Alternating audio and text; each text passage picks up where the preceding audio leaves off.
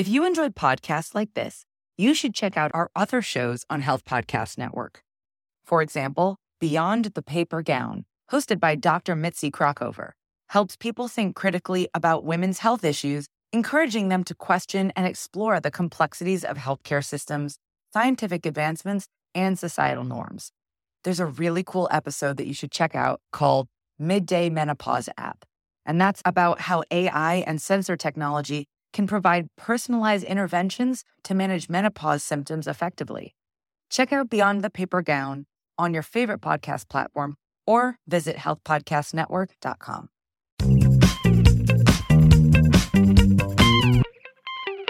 Welcome to Highway to Health. I'm Jeremy Quinby. I just heard the news this last week of the passing of Jay Walljasper. Many knew him as the editor of the Utne Reader for more than 15 years, though he published many articles for the likes of National Geographic, Huffington Post, Mother Jones, The Nation, and many more. I got to know him for the Great Neighborhood book, something he worked on with a mutual acquaintance of ours in New York. We recorded this conversation you're about to hear in Jay's kitchen a couple years back in Minneapolis. This was the first time I had interviewed a journalist, let alone someone who had been doing it for more than 40 years. I was still feeling uneasy in my craft after only having done a couple dozen episodes. And as we finished recording, I was getting my gear together, and Jay said to me, I've listened to a couple of your interviews, and after doing this one with you, I have to tell you that you really have a nice way of generating conversation. This meant the world to me at the time, and as I prepare for each new guest, I often think of Jay saying this to me. We met a few times for coffee or a drink after this to talk about projects like the book we discuss here at the beginning of this conversation. We shared an interest in communities and their value in our daily life, and how we can design health into our environments. His contributions to Minneapolis and the Project for Public Spaces, which develops communities around the world will be a big part of his legacy for his love of the neighborhood experience. Here is my conversation with Jay Walljasper.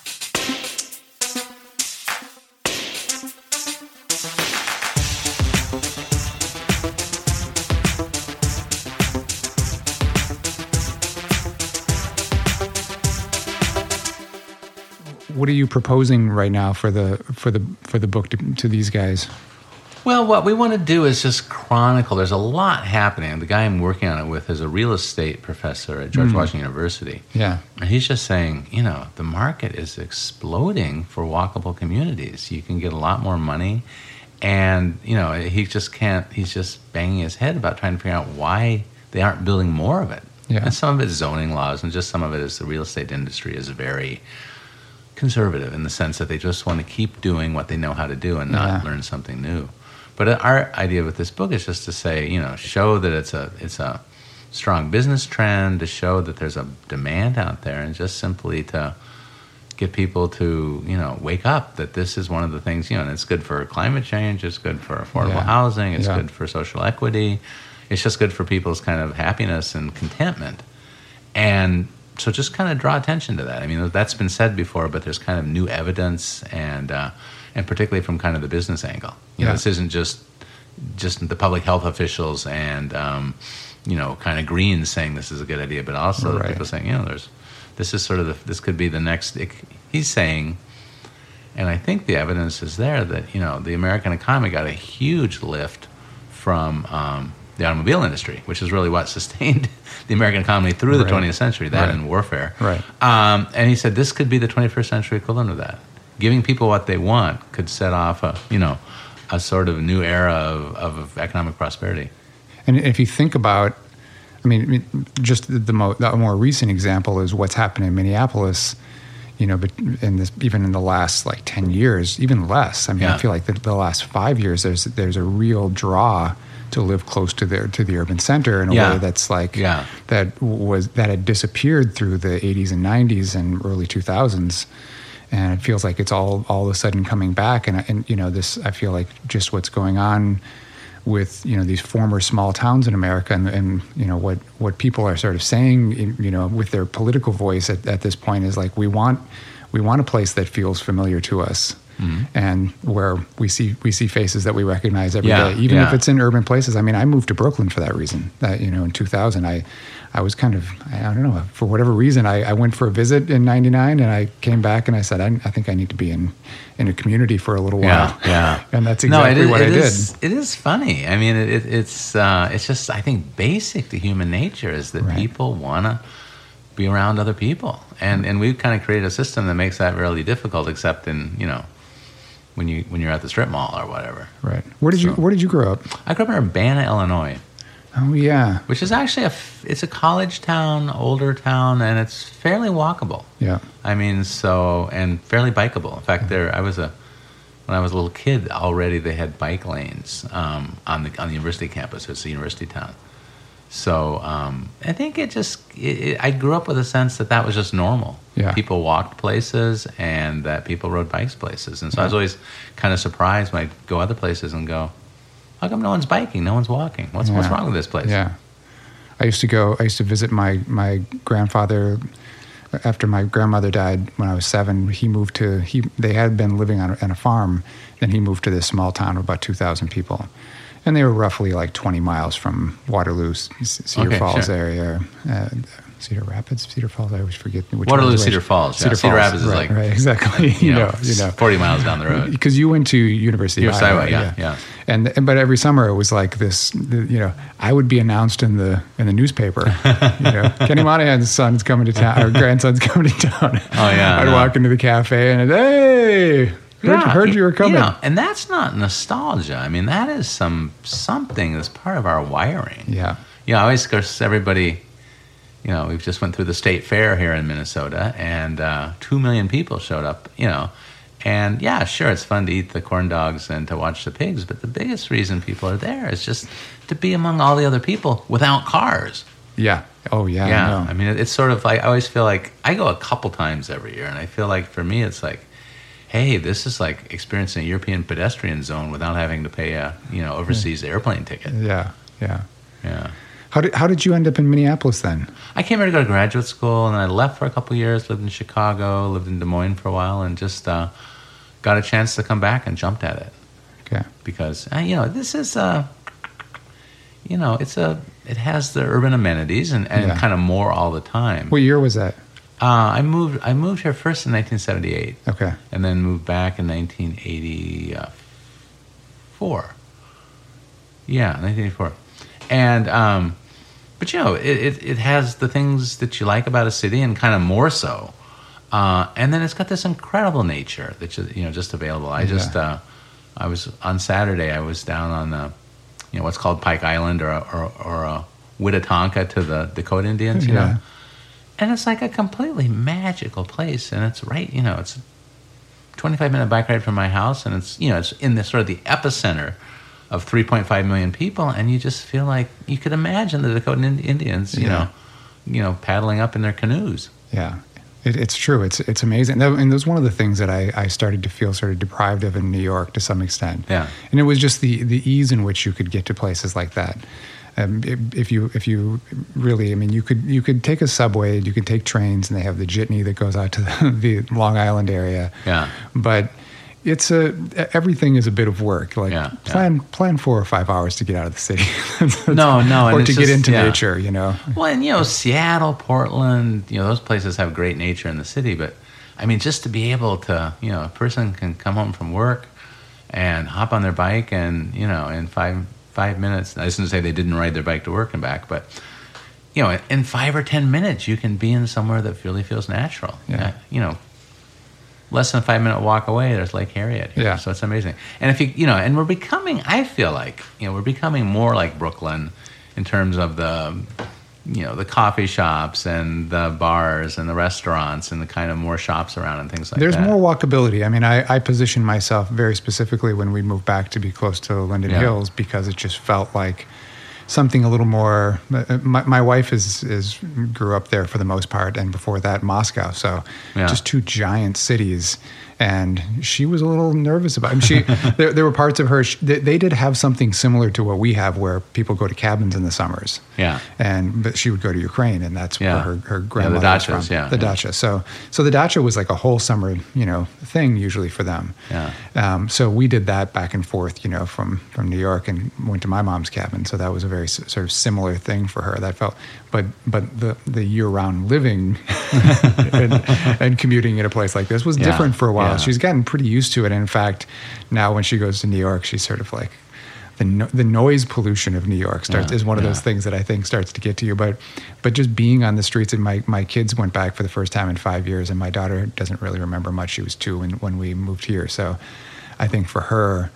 I, I, you could just see it becoming impressed on her on her mind while we were there. Just what was you know what she was sort of soaking in on subways and on city streets yeah, and yeah, just different things yeah. and museums that no, we went I, to. I mean I love the energy in New York and and uh, you know I mean the Twin Cities I think for a long time didn't know if it wanted to be a city or wanted to be kind of a suburb or Yeah. you know or most people probably say a small town and I think we've just kind of made the choice over the last ten to fifteen years that yeah that we want to be a city and and uh, you know in our neighborhood where we're sitting right now you know there was there was opposition to the first coffee shops that came in yeah, you know, I mean, there was, it was small opposition, and there were a lot more people turning out the meetings that wanted them. But there was a sense that this, you know, this was a nice neighborhood because there was nothing going on here. uh-huh. Yeah, I even, thought, even the mom and pop places that, that were that were popping up. yeah, it was just a kind of a built-in thing that anything, you know, anything that would attract people, then was just, you know. And I think the, the fear isn't they're going to be people. The fear is there's going to be cars. Yeah. Because people couldn't imagine, you know, that people would walk to a coffee shop. Yeah. You know, why would you drive to a coffee shop? Yeah. I mean, that kind of defeats the purpose. Well, I remember. So so you came in '78. Yeah. And I mean that the sort of the you know the, the age of Mary Tyler Moore you know, period yeah, in yeah. Minneapolis, where I do think that that Minneapolis was at that moment really trying to define itself as a city. You know, stuff was sort of happening around the U of M. Yeah, there was sort of a, a you know a nightlife happening with like disco and all that stuff, and then somewhere probably around you know when you came back again, eighty four that you know, because I I- grew up um, just north of, of Minneapolis, like a, a you know first tier and you know partly second tier Mm-hmm. Yeah. suburb, where just right on the border where. You know, you're 10 minutes, 12 minutes from downtown, but you could also walk to a, a cornfield. You know, Yeah, it was like yeah, it was so there, everything was so close still at that point. And but in the, right around that time period, that sort of early mid '80s, you could just see the spread start to happen. It was just like yeah. pushing and pushing and pushing. And I think by the '90s, you know, the, the downtown area was was uh, was sort of problematic because it was a ghost town at night, and there was a lot of crime Yeah. for anyone who dared go down there. Yeah, no, the streets kind of cleared out after five. No, it, it's really interesting. But I think that, you know, what's so interesting to me is that the thing that people most fear is the solution.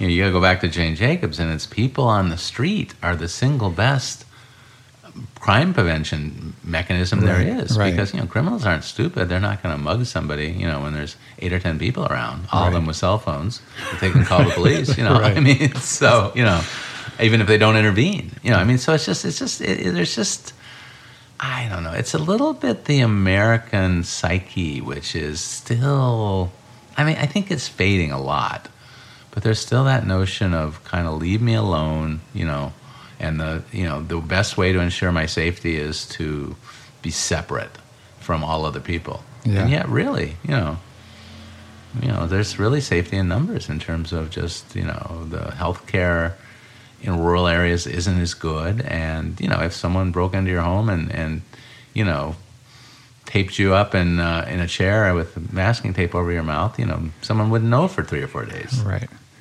I mean, and, and I mean that's that's sort of an interesting thing to think about right now. Where where where are we where are we at with the American psyche? yeah I mean, I, I feel like that I've had this conversation with a few people lately because I feel like we're we are at a bit of a loss of identity period as far as all this is concerned. It's a fraught moment. I mean, and I think, boy, I didn't sort of see some of the political events of the last two years happening. Yeah. And so, you know, it's hard to say. You know, the one, as we're talking about this, I'm struck over um, thinking about the the Pew Charitable Trust, which is someone that's been kind of doing um, research and and uh, data diving on um, you know the American public for God, I think thirty or forty years, and they did a big uh, political survey, and, and what they found out was that the most the uh, the what the element that that most determined whether someone would be a Republican or a Democrat, a progressive or a conservative, Yeah. was the population density of the place they lived. Yeah. You know, and if you think about it, it makes a certain sense because if you actually believe people working together can solve problems, then you'd be more inclined to want to have neighbors nearby and maybe have a coffee shop or a tavern where people could gather. And if you really thought that the solution to problems was just simply building walls and separating people and you know keeping the bad guys away, then you know then of course the the ex-urban or rural life would um, would have more appeal. And I just I found that just fascinating that that's the case. And I'm I'm a little bit of a political junkie, so I uh, the New York Times about a month ago or a month and a half ago did a precinct by precinct map Oh, I saw this. of the yeah, yeah. 2016 presidential election. And it's really interesting because even in these red, red counties, oftentimes the, the county seat, you know, would be blue. Hmm. You know, or at least the inner parts of the, you know, the inner precincts of the county seat, you know. And so places, you know, and so it just, you know, it really confirmed the Pew Charitable Trust notion that just, you know, when people live closer together, they just have a different, kind of a different worldview, but certainly a different political view. Yeah. I mean, and the worldview probably precedes the political view, but Right, and and you know, there's there's a part of, I mean, it, it's almost hard to imagine. I, I mean, I'm going to places like the small town in Iowa when I was when I was a kid. There wasn't much for diversity. I think they had Yeah. like an there was an Indian doctor in the town. That was kind of a big deal. Yeah, and yeah. everybody everybody liked him because there was only one. Yeah. it like it's comfortable for me right now. But you know, there there was uh, there was this you know sort of sense that the world was changing too, Yeah. and that was that was hard for I think a lot of the a lot of the older population, and and you know for and even in, even in my experience, and I grew up in a somewhat diverse neighborhood here. Going to New York was definitely a huge change Yeah. for me, and and yet once it becomes the norm, and you put yourself back in a situation where the, the, you are, you know, just in a in a you know a train or a bus or you know crowded place full of just white people, it feels a little uncomfortable. It's kind of funny how you can Yeah, kind of reverse the way that you that you see things, because I'm I'm always I mean maybe it's just my personality, but there's something for me in a in a in a diverse group of Yeah. people, even even even diverse ages. Like I just find I, I'm sort of drawn to people for one reason or another because I think there's something unique about them, and I kind of want to find a way to have a conversation ab- with them. Absolutely, and I, yeah, it is. It is. Uh, although you know, it's funny because my I was born in Iowa, and my parents tell these really interesting stories. My dad was a coach, so they lived in a lot of different small towns, and and my dad would say, you know, there'd be one small town, you know, that um, was you know everybody was Polish Catholic, and then the next small t- and then three quarters of a mile away, there was a small town that was most, mostly Quakers. Yeah, yeah. You know, and so you think those two towns got along? Not at all. Oh, I mean, no. the Polish Catholics, you know, made noise and drank, and you know, even where, where in Iowa, where, where my Yeah. grandparents were, it was the, there were the Polish Catholics and the Irish German Catholics. It seemed Yeah, was sort of a mix, exactly. and Yeah, they, yeah, so- they, they had they had problems with each other. It was just I don't know if they really had problems, but Yeah. they certainly had plenty of jokes about each other. Yeah. And I, I think really just to kind of get off the topic a little bit. I mean, I just think that the emergence of Rush Limbaugh and Fox News and things like that, you know, there's always a little bit of fear of the other. Yeah. And just completely cranked it up to, you know, to volume 11. Um, and I think that's what we saw. It's what we've seen in recent, you know, in the election and, and the whole the whole Trump phenomena. Yeah, and and it is going to draw in the the opposite reaction. It's not it's not quite the same fear based tactics. Yeah.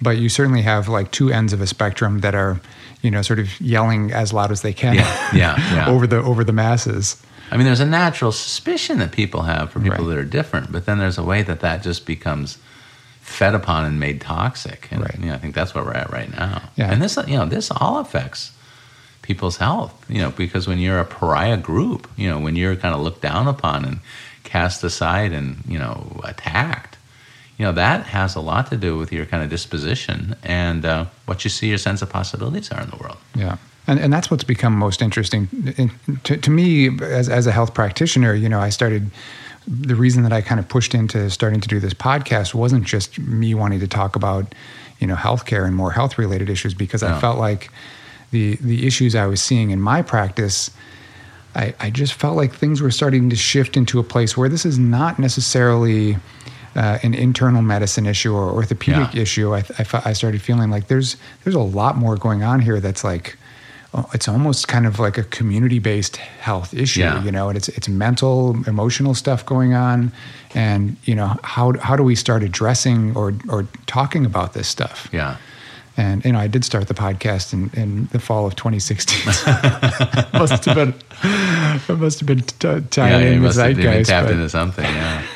Well, I've been doing some work with something called the Wellbeing Trust, um, which is uh, based in Oakland and in Seattle and it's a foundation that was created. There was a group of Catholic nuns that, um, two groups of Catholic nuns that both had hospital systems, and they merged. And so I think one of the nuns got paid out, and they, you know, got an awful lot of money, and they founded this trust to really, you know, get at, you know, what are the deeper psychological and spiritual and physical, yeah. you know, yeah. illness in our society, and how, and how you create health in all those realms. Yeah. And it's really interesting because they have a focus on, um, you know, improving clinical medicine. Mm-hmm. But you know, if you don't pay attention to the social factors and the psychological factors, it doesn't matter how much you improve clinical medicine because there'll just be more and more people. Yeah. And they're really focused on what are called the deaths, deaths of despair, which I think have been over in the last ten years. A million people have died from suicide, um, from drug abuse, you know, opioids a lot, yeah, and alcoholism, you know, or, or, and uh, and so those deaths, I mean, you know, that's kind of unprecedented in our yeah. history, uh, and uh, they're all increasing at an incredible level. If current trends continue, it'll be two million deaths over the yeah. the next ten years. Yeah. And so, what do you do about that? I mean, obviously. Um, you know, and, and a lot of the chronic disease is preventable if people would stop smoking, would have better diets, would get more exercise, but people don't. Yeah. And, um, you know, you can scold them, which has not proven to be very effective. yeah.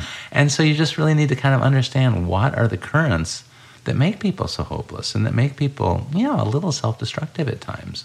Yeah. You know, I mean, that's the crux of American healthcare right now. I mean, we can cure cancer, but these chronic diseases are still going to be with us. And, um, and, and and the thing is, like, what's what's behind that chronic disease, or what's behind the smoking and the yeah. alcoholism and all those things? Yeah, seem to me there's there's there's a, Brene Brown had something in her recent book about how you could tie just about all of the, the, the sort of big chronic diseases to loneliness on some level. Yeah. That that that act, actually seemed to be the, the biggest factor in you know the the that sort of you know biggest number of, of deaths in the in the health yeah. system.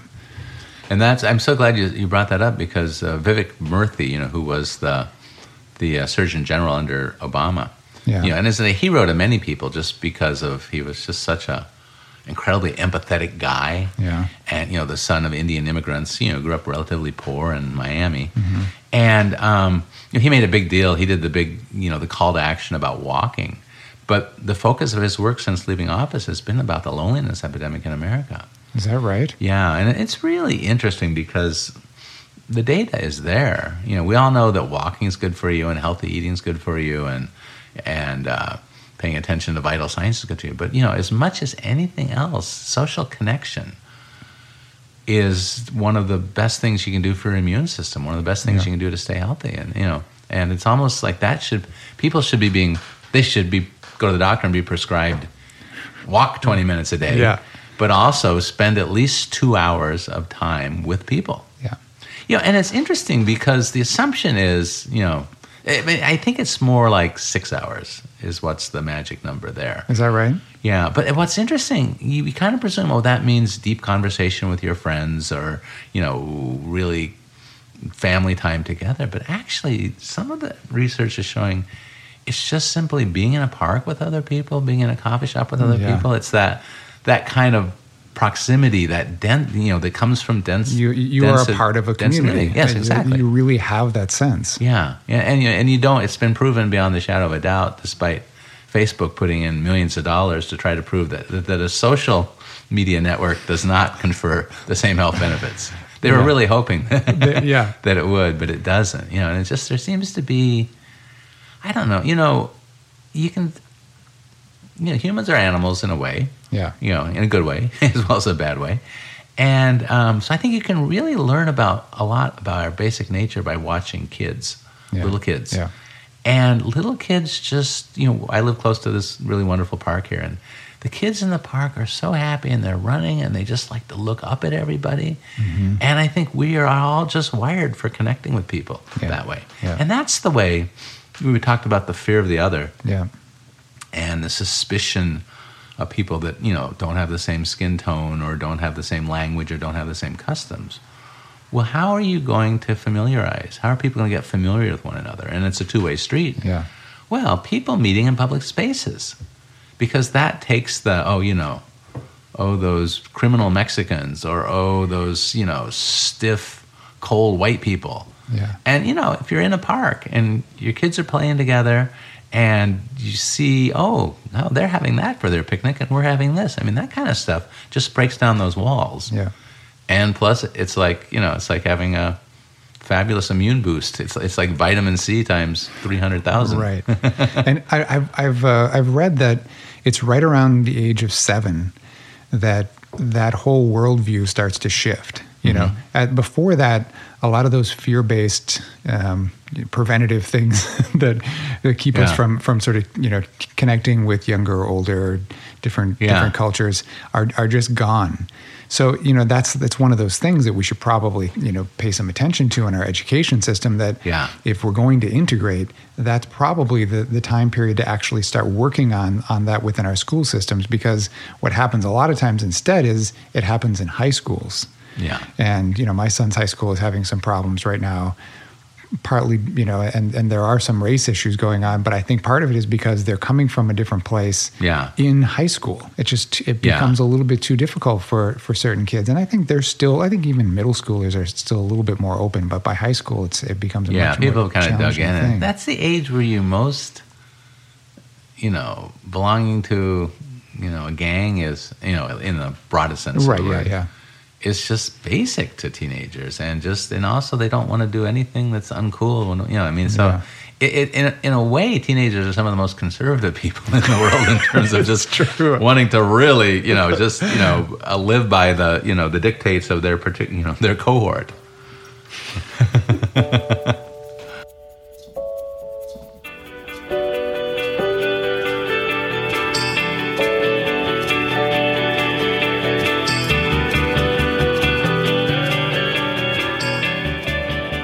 Going back into your career a little bit, Yeah. You you started you you start writing right out of right out of the University of Iowa. Yes, I did. I uh, I actually came up here to go to graduate school in and uh, Minneapolis, and we uh, and just got What's, really what school involved. was it?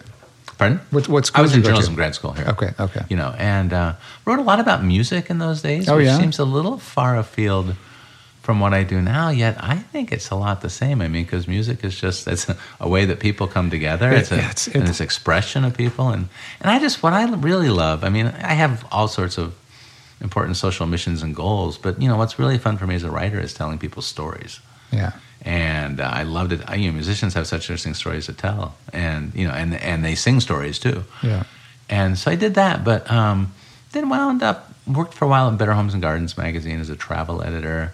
Uh, worked for a political kind of a progressive political magazine in Chicago, and I wound up here at a place called Utne Reader. yeah, yeah.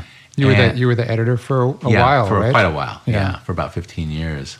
And Utne Reader was a reader's digest from a more progressive point of view. And you because you talked about everything from like politics to culture to wellness to yes, science. Yes. I love that job because there was really nothing that was out of bounds yeah, as a subject matter. It was, it yeah. was great. I mean, still it's still yeah. around though, isn't it? Yes, still around, still being published. I, They still they run quite a few of my articles still. Oh, cool. But wellness was a big theme yeah. of the of the magazine, and it seemed like community was too. The community was too, and so those are the two. When I left the magazine after a good long run, um, those were the things I was most interested in, just kind of exploring, and then the the connections between the two of them. And you know, it's funny. I've always been, ever since I was a little kid, I've just been a person, a wanderer. I just love to see new places, just to kind of look around. It's kind of my meditation. It's my yeah. yoga a little yeah. bit, and uh, my mental yoga.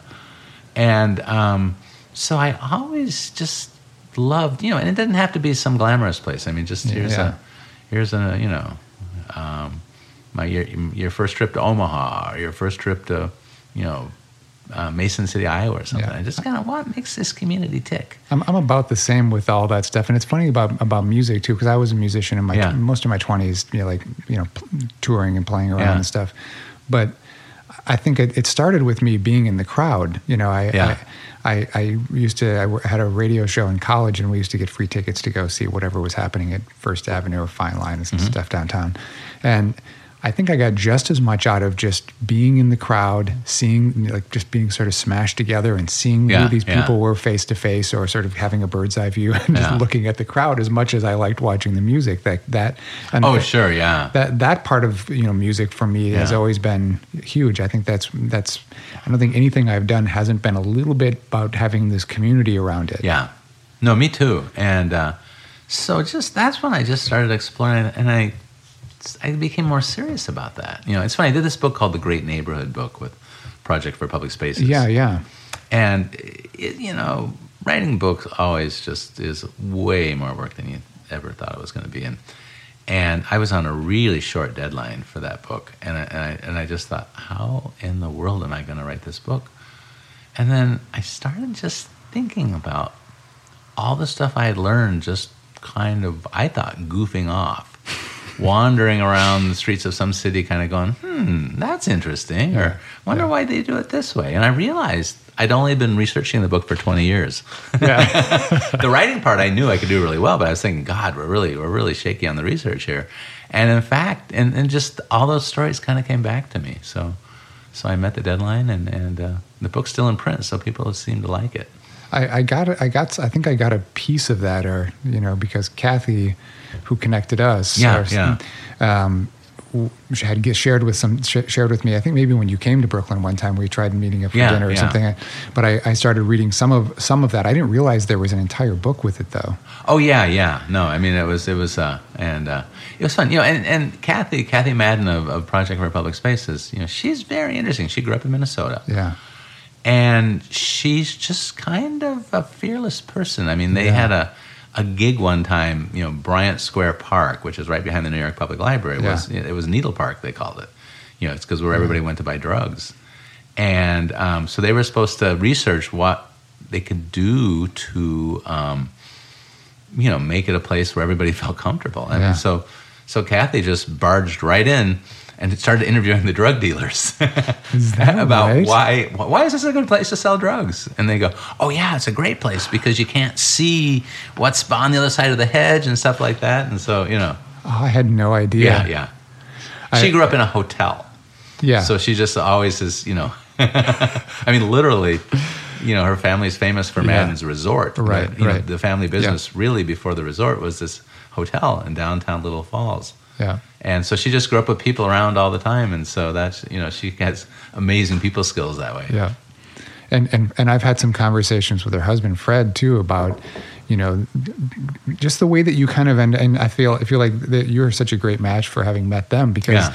he's talked to me a little bit about like you know specific places that they find in these eh, and and yeah. basically why and just looking at why do people tend to congregate in this space yeah or you know sometimes you're talking about some place where there was like a, a little someone had made this like little bench around a tree yeah and for some reason it was the most popular place for people to go sit they would kind of all sit with their backs to each other right because yeah. you're, you're sitting with your back to the tree but it's sort of like you were talking about earlier. There's something about just being next to this person. We don't have to have a conversation, but it's comfortable. Like we're yeah, we're in yeah. this space. We're all kind of looking out at what's happening here. No, I think there's some really rules of you know or, or guidelines on how to make places popular, and it seems like we've just like a lot of things just forgotten that. Yeah. There's a, a, one of the great mentors to, to Fred Kent and Kathy Madden was a guy by the name of William H. Whyte. And um, he said, it's really impossible to create, it's really difficult to create a place that people don't want to go. What's really amazing is how often we do it. you know, because the concern isn't about creating a great place for people to gather. The concern is police enforcement or what can we do you know how can we maximize sales or all these kinds of things. And so you know just giving people a great place is usually way down the list of the priorities. And you know and a lot of the design world today too is about making sort of a sculptural statement with all the elements. And and so they're not you know they're just we just have kind of i think forgotten that that deep human instinct about creating places that you know where people want to go. And I think you know that's what placemaking is all about. Right, right. And placemaking is really tied in with with community health and with personal health and things like that. And I think we're we're kind of rediscovering those things, and we're rediscovering it from you know people in the developing world, from people in poor neighborhoods, from you know the, you know why does a certain vacant lot in in some lower income neighborhood you know just flourish with people. And why do other ones you know and then why does some planned park you go through it and there's no one there at all? Yeah, yeah. you know i mean just simply because there's just there is there is some basic uh, principles on creating places people want to go and people just ignore that. What, what did you What did you learn from the project for public spaces, you know, book that you worked on? I mean, as far There- as as far were- as placemaking, are there any like really hard rules that people Yeah. should just be aware of? well i always joke and you know it's, it's not funny now because as we speak hurricane florence is bearing down on the east coast but Yeah. i always you know depending i do a lot of speaking you know so i always depending depending on where i'm at i go okay, if we just got news that there was a hurricane or a tornado or an earthquake or a wildfire coming our way, and I could just leave you with ah. two ideas on how to make a great place, they are give people a place to hang out together and give people a place to walk together. I mean, those are the that, that's the core. That's the foundation of making a great place. Yeah. And then beyond that, um, just a lot of things that you know, uh, places should be able to be flexible. You know, a place like you know some of the deadest places um, in any city are the tennis courts and the baseball fields because it's this huge amount of space Yeah. given over to an activity that people only spend so much time doing Yeah. you know so if you can the whole notion of mixed use is popular in kind of the planning profession now but just all of our spaces should be mixed use you know you can use it for something different in the winter than in the summer mm-hmm. use it for something different in the evening than during the day you know use it you know when the kids get off of school in the afternoon it does one thing but when places serve a lot of functions Right. That you know and, and so just and you know i think so much of suburban development there's nothing inherently wrong with suburbs or with suburban people. But the problem with suburban development as practiced since you know 1950 or so has just been everything just has one single use. Ah, this is where you go shop. Yeah. this is where you go play sports. This is where you go to school this is where you go buy things which is like a lot like shopping i guess. You know this is where you go to work. This is where you live. And when all those things are separate it's just there's just a lot of emptiness. There's Yeah. just a lot of uh, separation between people. And you put all those things together and that's that's why people love brooklyn. That's why people love Yeah, being that- around the lakes in minneapolis. That's why people love any great place. That's why people love the state fair. That's why people love theme parks. Yeah. Um, just because you have there's all this energy going on and you have choices. Yeah. There's there's something about being sort of smashed together in a place. Like Yeah. I, you know, it's funny because I, I haven't lived in New York for for five years, but I go back and, and do t- work and do trips there, and I go to the same, I stay in the same Yeah, neighborhood yeah. roughly, and because I've you know known people residents in this neighborhood for almost twenty years now. I, they don't even know that I haven't left. I mean, they- to, to them, I'm still, I still, Yeah, I, I'm still a, neighborhood guy, which Yeah. is, which Oh, is, that is great. which is funny. But there are a lot of people that, had I not been sort of put in proximity with and gotten to know over such a long period of time, Yeah. that there's no way that I would have ever become friendly with them in a place where there is so much separation of, of, of use. Yeah. At, at Project Public, Public Spaces, we used to really say that you know that public spaces are the fundamental common ground. You know, everybody's where's the common ground in America? Well, literal common ground are the places where people cross paths. Yeah. You know, yeah. and uh, you know, and that's why gentrification is such a baneful thing in our lives because that means that you know the people that you'll run into in your neighborhood or on your street are all going to be just like you, you know, yeah. at least in terms of income. And and so it's really where people can come together, where they can meet each other as friends and neighbors and and uh, citizens. You know, that's the that's the crux of democracy. I mean, that's what's really well, that's what's really needed right now.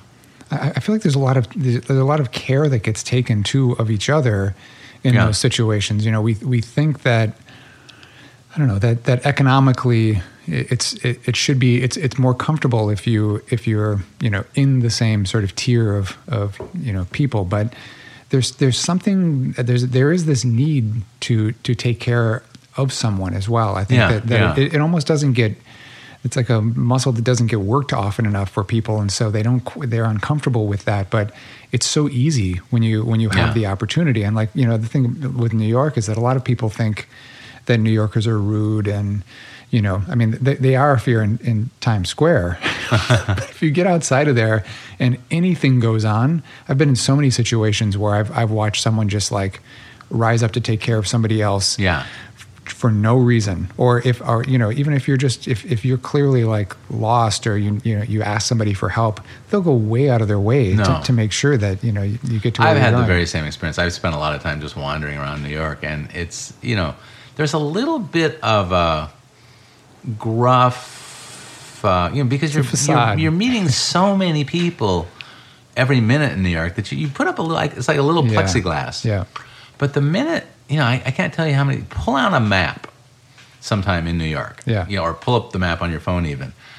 And three or four people will say, "Can I help you? Where are you trying to go?" You know, you know, it's like you're in their town. Yeah and they have a certain pride in their mastery of it, and they want to help you. I mean, so I find New Yorkers, and be, they've been there. Like yeah. anybody, almost everybody who's there is from somewhere else. Yeah, you know. Yeah. So there's something about like anyone with distress where you're like, I hate to see someone go through. No, this. exactly. Yeah, and it, it is. Uh, no, it's remarkable because I mean, I think you know, I mean, a little bit. One of the places we're at at this particular historical moment is do you ultimately believe that people are good, that care for each other, or that people are kind of driven by um, just selfishness? You know, and I think the one of the political ideologies, uh, you know, prevailing today is, you know, is fear. Is that you know everybody's going to screw you, everybody's going to take advantage of you, and all that. And if you live your life that way, you probably live a shorter life, you know. And if you really do, you know, and yeah, sometimes you're going to get burned in life, and sometimes you're going to,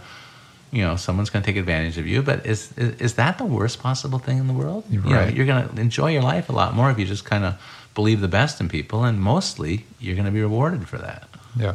I, feel like it's a Not philosophical, I know, but well, no, but I, I think that's I, it's. I feel like it's a theme that I keep kind of bumping into with people yeah. when I have these conversations. Is is I think I, I think if, the other part of it is that if, if we're told that we're not good people in some yeah. ways, you know, I feel like there's there's there's there's always something out there sort of trying to say that you know this sort of this us versus them thing, like you're a bad person. I mean, it's the thing I, I really yeah. have a hard time with with even with the you know being uh, people being lumped into these groups of liberals or Trumpers or whatever is that it's it's it's so generalized yeah. and and and there's so many people.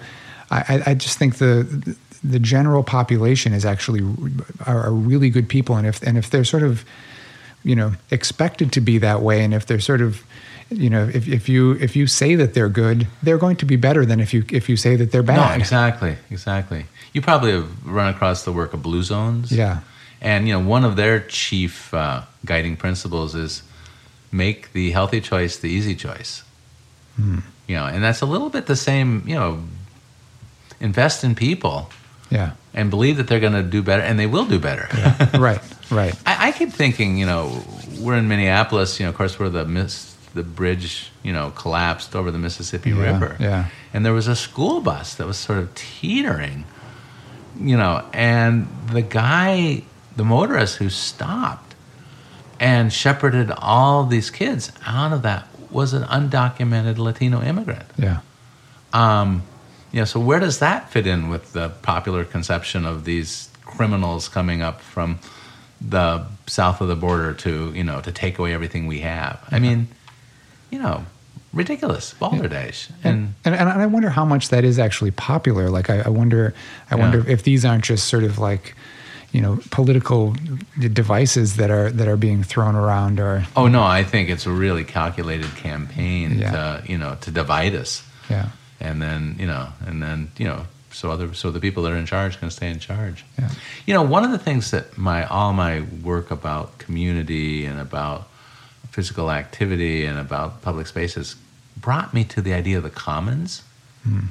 um, and the commons are all those things that we own together and you kind of think, well, yeah, but that's not much, is it? But if you think about it, the streets are a commons, the parks are a commons, right. schools are a commons, you know, all public government services are a commons.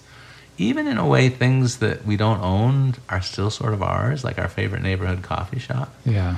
And, you know, the internet's a commons and, you know, the sky and the air and the environment. There's really a lot of things. We depend much more for our survival and our happiness on things that belong to all of us, as opposed to the things that we just happen to own privately. Yeah. You know, um, I mean, I'd, you know, I'd give up my house and uh, my clothing before I'd give up the oxygen in the atmosphere. Right. and I think I think if we if we were you know allowed to pay attention to this more yeah. in some way that that we would that we would come together yeah. for for these different causes when we when we realize that like this this is this is our commons. Yeah, and what's interesting, in, I did a book about the commons called All That We Share, a field guide to the commons, and I did you know quite a lot of research on you know looking historically at the commons and and um, one of the most interesting um, sort of research areas that I didn't know that much about. You know, we we've been told there's the selfish gene right? Yeah, and yeah. that evolution is based upon this, you know, the the survival of the fittest and all things like that. But there's just as much evidence, probably more evidence, that actually, you know, human evolution and human survival has been based upon cooperation. Yeah, there certainly are, you know, there is a certain selfishness that's that's a part of our makeup, but you know, but we tend to be a lot more cooperative than we are selfish. Maybe, maybe, maybe, there's a gene that's like the fear of loneliness gene that's yeah. even more powerful than the selfish. Yeah, exactly. Gene. Yeah. So I mean, it's just you know the new realms of science. You know, there's some fascinating things in there, and sometimes it's just you know a certain a certain uh, idea that happens to sort of fit the prevailing worldview. Yeah, gets all this attention, but there's a lot of things that just fly completely in the face of that. Yeah, I, I, I, get very sort of taken in by the the sort of Malcolm Gladwell type writings, you know, sometimes yeah, yeah. where it's like it's so convincing, you know, and I, yeah. because I'm a bit of a science junkie, like I'll, I will read these things, you know, one the next new thing that comes out, and I can be very sort of convinced for some period of time. But I feel like just being in being in the space of the writing and and processing it, then I start to see it everywhere. But I almost always find you know the counter to the example. It seems to be like a, a, a big thing. There was this you know, the, the one that he had not too long ago um, about he, he was talking about school i had a, a child at the time that he was talking about school age children being pushed forward into school and and that was that, that that's going to cause problems for this child because they're going to be smaller and their their intelligence at you know even six months back yeah, is yeah. is so different that it can start to affect their you know their their ability to have you know sort of confidence in the, in what they're doing. But and I have a child who was going through exactly this. He was he's at a late August birthday. We oh yeah, yeah. Trying to figure out whether to push him into the next school year or hold him yeah. back, and very smart in certain ways and behind in other ways. And you know we ended up you know, deciding that he because he was tall and because he was so advanced in some things that to hold him back seemed seemed like it, it, yeah. would, it would be worse for him. And yet, this book, I was totally sold that we should have waited another year. Oh, really? Yeah, yeah. And, and yet, I think a lot of what he's gotten confidence wise has come from overcoming some of those obstacles. So okay, yeah. that wasn't part yeah. of that wasn't anywhere you know touched in the book. So yeah, I think one thing in that book is you know it's like the there's like four months that are preponderance of National Hockey League players were born in. Mm-hmm, mm-hmm. And there's just sort of something about whatever, you know, for some reason, Yeah. you know, they were the biggest kids on the ice or something. yeah, yeah, and it's just amazing. Yeah. Well, there's a whole notion, um, you know, that's that's often treated like gospel truth in our society. The notion of homo economicus, which is that you know that, and most economists believe people do this. You know that they basically make all their decisions just kind of based upon s- self-interest. You know, and and, and with the homo economicus argument is that you should, by all means, you should put your child into school as soon as possible because they'll have more years earning in the market. and yet, you know, that you know, that sort of seems ridiculous. But I mean, but you know, that kind of reasoning is affecting a lot of things in our culture. It's just you know what you know what maximizes profit, what maximizes wealth, and not paying any attention to the to the wreckage that's left behind by that. Yeah, and uh, you know but the, the whole notion that we're dri- you know as a species we're driven by just simply economic betterment you know it doesn't it's just a, it's a lie. Yeah, you know as a journalist i mean one of the things that's always been one of my my kind of nose for news is i try to look at things that i see in my life around me in my neighborhood my community my group of friends my family that don't tend to get written about or talked about in the broader media. hmm And I go, that's really interesting to me. You know that you know, such things don't really exist if you just believe what you you know see on Netflix and what you see you know on your favorite website sources and things like that. And I kind of go because I think there's just you know, the media is not an accurate assessment of the world around us right, um, and and particularly the larger the media, the less that's true. And there's just there's an awful lot they miss because of their own sort of uh, perceptions and biases. And so I'm and always self-interest, and Yeah. you know, them. I think there's there's we. we we long to be entertained on some level, Yeah. and, and they know that they can make Yeah. money off of that, and whether it's a news or a book or Yeah. a, you know show or whatever, they, they they know they're tapping that to some extent, and you know trying trying to hit there. There's this probably uh, cross between or whatever the where the paths cross between what's happening culturally, and you know, and, and that that plays into like all the the fears and all you know all, all the excitements or whatever Yeah. that are going on so they, they they find those moments to really capitalize on some of that stuff and yet Yeah. at the same time there's there's plenty that can come out of that that's Yeah. very thought provoking but it's not necessarily real but No, you know, no, exactly. you know I feel like you you like to kind of g- get in get down at the street level and with with everything No. I've read that you've done know, it's interesting. One of the things you asked me a couple of minutes ago is, you know, what I learned um, doing the book, the Great Neighborhood book with uh,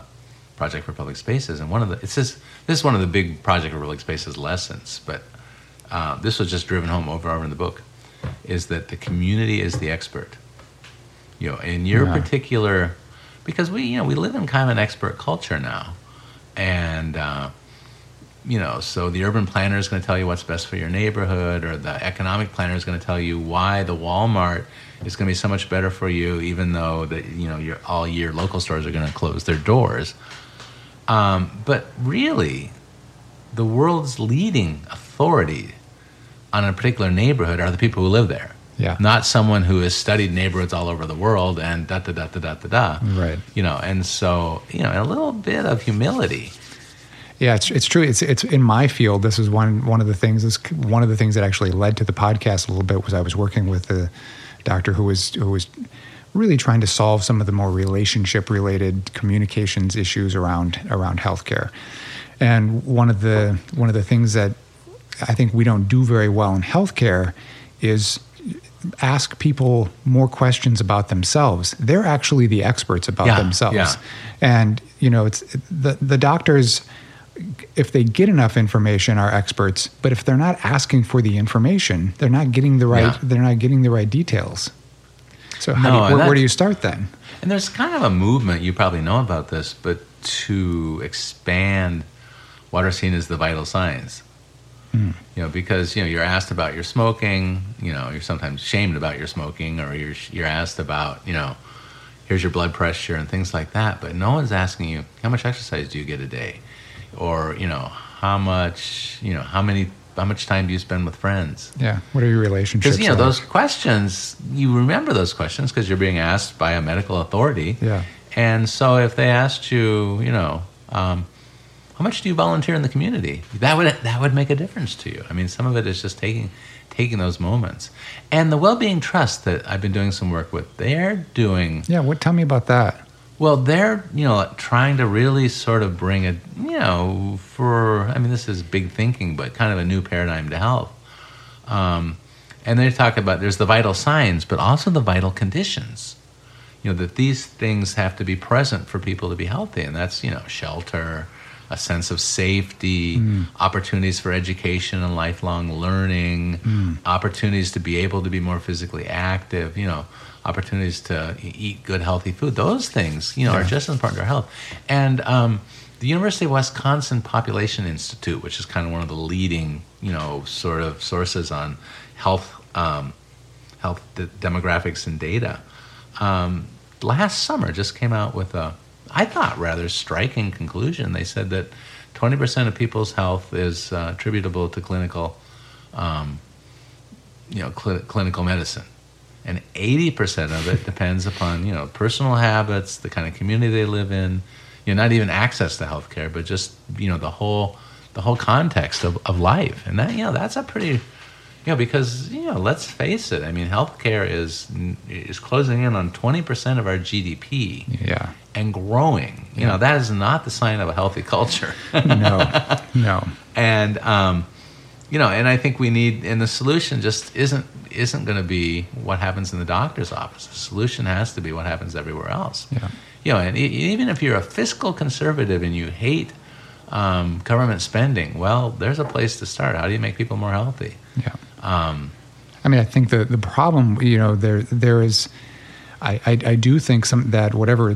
How many trillion, four or five trillion dollars, or whatever that twenty percent GDP is. Yeah it's it's supporting the economy on some level, and so yeah. you know people really like when that number gets kind of pushed. Yeah. But what it's not sustainable. That's the no. problem. You know what's what's happening with people. Exactly what you're saying. Yeah. There's it's it's going to get to a point where and, and we're we're creature we're, we're behavioral creatures of of habit. So the way that you know the way that we sort of pattern our lives, in, in and the way that patterns in culturally that's that other 80% yeah. for the most part. Yeah. And I feel like that's the that's the real challenge here is how do you how do you do behavior change? You know, yeah. you are trying to modify and, and even little shifts are going to make a huge difference in people's health. That's the one thing that I've, you know, sort of worked on my whole career is like just those little things. It, it's sort of what was the thing that you said earlier with the blue zones? Uh, you know, oh yeah, make the healthy choice the easy choice. The easy choice. You the know, so choice, I, really. yeah, I find I just find whatever that first easy choice is. Like, how yeah. do you how do you get started down a, a, new path? It's usually that one easy choice, the one yeah. thing that you can do. Like, it's why I, I love your writing about walking because it's it's the one easy choice. I almost always start there with people.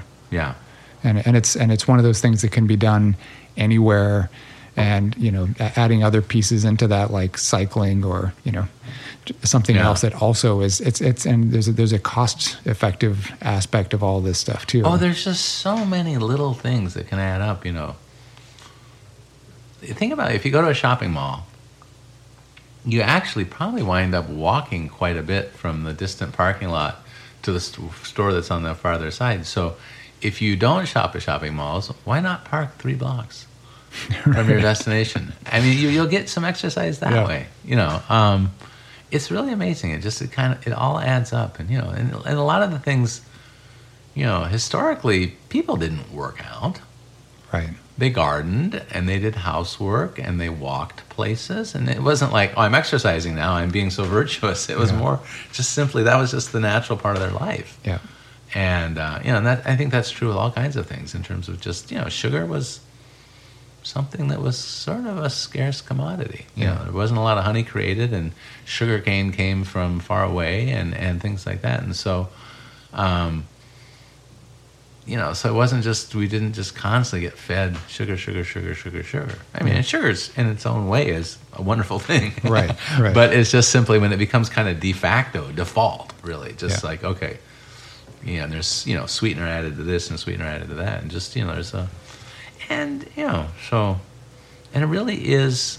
We need big political changes and economic changes in the world, but also just simply, fundamentally, you know, how people you know the small decisions in their life all add up Yeah. i mean so that's what i i love to kind of draw attention on what people can do which Yeah. isn't to say that we don't also need to make Right. huge differences in you know it's, it's not an either or Yeah.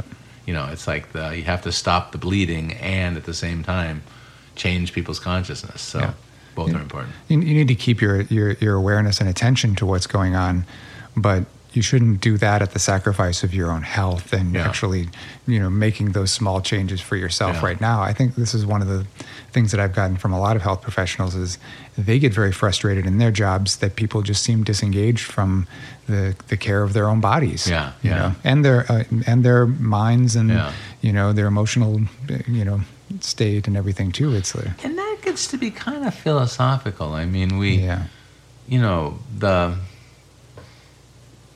you know modernity's metaphor is that everything is like a machine you know or maybe now we say it's about you know it's like a internet or something like that you know Yeah. but it's um so if you view if you view that way then you know then it's not food it's fuel you know and and even sometimes our health consciousness takes that attitude too Right. if i just run three miles a day or something like that and it's just that just you know, we're missing so much and we're kind of just narrowing things down everything becomes mechanistic. yeah exactly you know and, if your metaphor is the world is a living thing then you make kind of different different different choices Yeah, and that, that is the one thing that I find we we miss out on in, in certain. I mean, Minneapolis is a I, I really think is a great blend where you have nature at your disposal. You can be Yeah. reminded that you that you live on on on in, in dirt. Yeah, yeah, and with trees around you and with water. Yeah. But you know, some places like New York, it's just a Yeah. it's just a sidewalk on top of an island. You don't know. You, you don't even know where you are in the universe.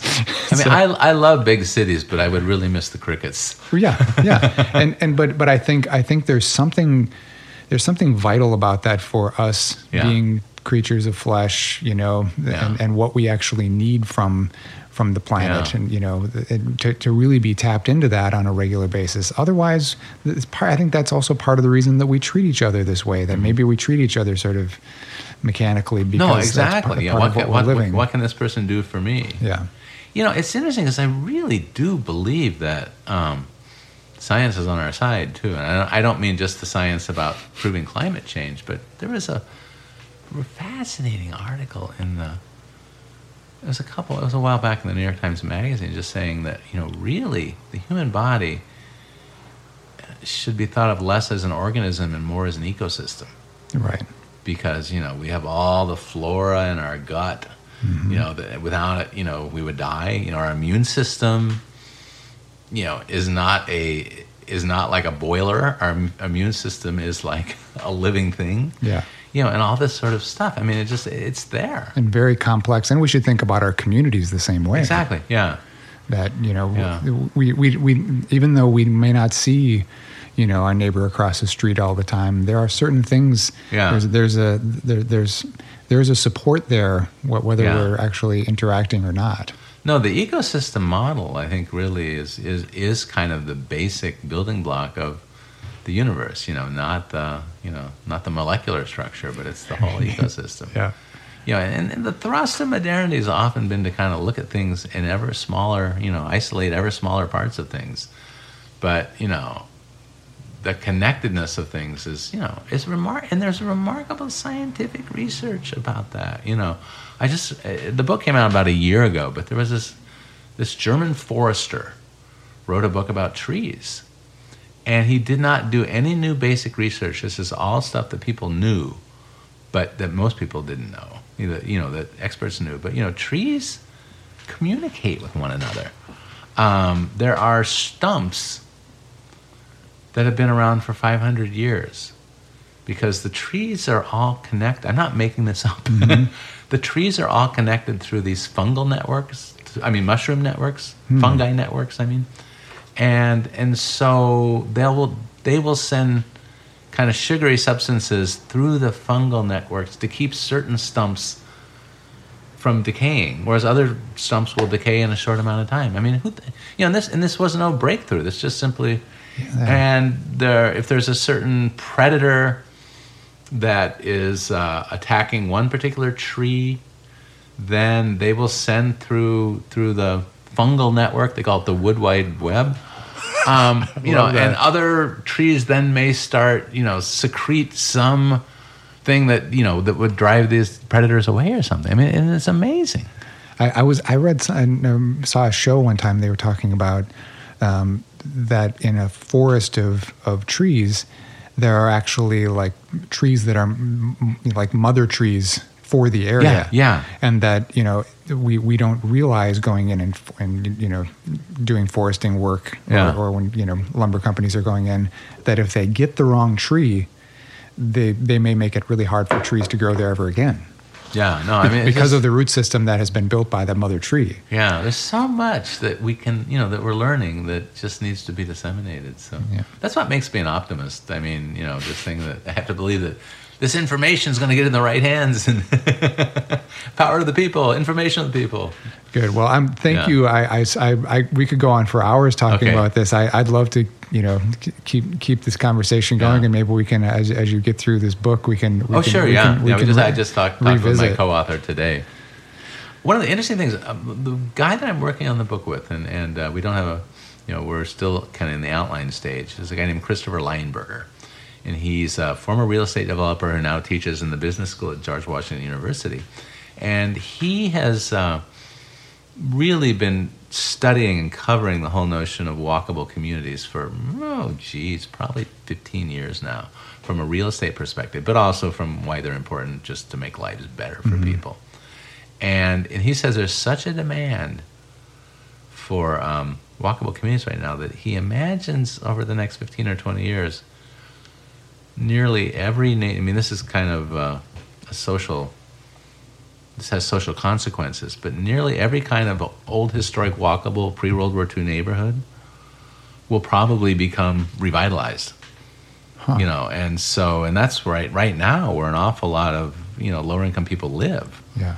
You know, and hopefully it'll be revitalized in a way that they're not driven out of their neighborhoods, but Right. just simply there's such a huge demand for it, and you know, so the job now is how to take the places that that were you know created after 1950 and how to make those places you know, kind of retrofit them to make them walkable. You know, and this has huge consequences for, as we've discussed so thoroughly here. You know, people's happiness, people's sense of community, climate change, crime, um, Livelihood. the string, yeah, and the, and the whole bit. So I know it's a, we it's, it's a, it feels like a really perilous time, and, and sometimes I just even dread looking at my phone in the morning just to see what happened the night before. But at the same time, there's those opportunities there, and it's just, uh, I just have to believe, you know, that you know, like the trees in the forest will prevail. yeah, yeah. I, I feel the same way. Well, I, I appreciate your optimism, and I Yeah. try to have the same, and I try to bring as much of this out there as possible too. And I think there are, you know, people like you who are who are out there, sort of pushing these ideas out there, so that you know it becomes part of the com- the public consciousness too. So yeah, it's been really fun talking. I yeah, this is, this you been a too. blast, so. All right, thanks so much. Oh, sure.